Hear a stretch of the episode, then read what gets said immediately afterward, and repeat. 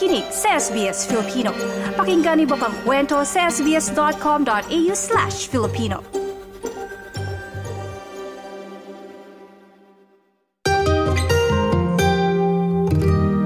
Kamakailan po eh gumawa po tayo ng istorya tungkol po dyan sa mga ilan namang nahaharang dyan sa immigration. Eh, naalala niyo po ba yung istorya na yan? Ito muli po nating balikan ano. Eh nagpadala po ang Bureau of Immigration ng pahayag matapos hinga ng reaksyon ng SBS Filipino kaugnay po sa mga pangamba ng ilang Filipino-Australian sa mga insidente kung saan naharang po yung mga kamag-anak na babiyahe at magiging turista sana sa Australia sa immigration counter sa Pilipinas. Sa naging ulat po na inilabas ng inyong lingkod noong katapusan ng Setyembre, eh naka napapanayan po natin ang ilang nakaranas nito.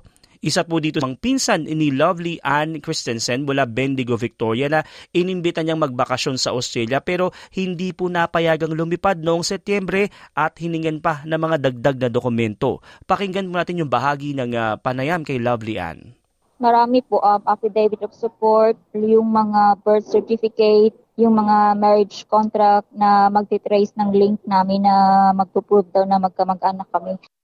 Yan po yung kanyang uh, mga nabanggit na mga hiningi dun sa kanyang pinsan. May mga lumapit din po sa registered migration agent mula sa Melbourne na si Miss M. Tanag, bagaman wala naman siyang naging personal na kliyente sa mga ito. Pakinggan po natin ang bahagi ng kanyang panayam kumbaga hinahanapan sila ng mga dokumento na sa palagay ko naman is unnecessary kasi ang mga applicant for um, tourist visa sa Australia bago ka ma-approve ng visa, ang Australian government talagang chinecheck nilang mabuti whether the applicant is really a genuine visitor at kung meron talaga silang financial capacity to to um to visit Australia. Kumbaga hindi man sa kanila yung funds like most of them would have someone to sponsor them. Halimbawa mga family members nila or uh, boyfriend or fiance. So bago i-approve ng Australian immigration ng mga visitor visa, they have to make sure first that itong tao na to, itong visa holder na to is meron siyang kakayanan talaga to support themselves.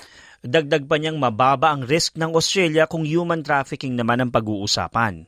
Understandable naman na pinoprotektahan ng mga immigration officers ang ang kapakanan ng mga Filipino travelers para maprotektahan sila against illegal recruitment nga and trafficking. Pero if you will if you will think of it, ang Australia is a very low risk country. Kumbaga hindi naman to haven for human traffickers at saka mga illegal recruiters. Giit din ni Ms. M na mahirap din magdala ng maraming dokumento sa Australia dahil baka dito naman masita ang individual medyo conflicting nga rin dahil ang ang Bureau of Immigration gusto nila may mga dalang supporting documents to mga applicant.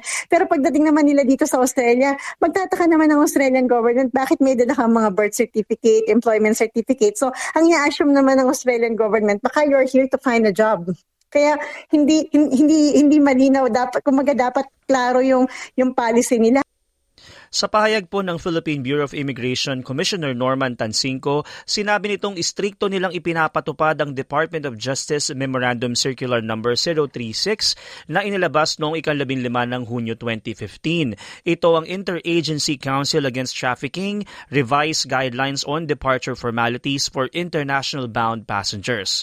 Sa natura pong panuntunan, lahat ng pasahero na lalabas ng bansa bilang turista o pansamantalang visitor visa ay dadaan po sa mga pangunahin at pangalawang inspeksyon kung kinakailangan. Ito ay depende sa sitwasyon ngunit hindi po limitado sa edad, tinapos na edukasyon, kakayanang pinansyal base na rin sa dahilan ng pagbiyahe na idiniklara ng pasahero, kasaysayan ng paglipad sa ibang bansa at destinasyong lugar. Giit po ng Commissioner na mga ginagawa po ng Bureau of Immigration sa pakikipagtulungan ng iba't ibang ahensya ay napanatili ang Pilipinas sa Tier 1 classification sa Trafficking in Persons Index ng US government sa sunod-sunod na pitong taon. Unaan niyang bansa sa Southeast Asia na nakatanggap ng ganitong estado at ngayong 2022 ang Pilipinas at Singapore ay kabilang sa nabanggit na Tier 1 ranking sa buong Southeast Asia. Patuloy ang Commissioner na gagawin ng Bureau of Immigration ang papel nito sa pagprotekta sa mga kababayan upang maiwasan ang human trafficking kung saan ang mga immigration officer ang huling linya ng depensa. Yan po yung naging pahayag ng Bureau of Immigration kaya patuloy po nating aantabayanan yung mga kaganapan po sa mga babiyahe sa Australia lalo na po yung mga Pinoy na inimbita po papunta po dito.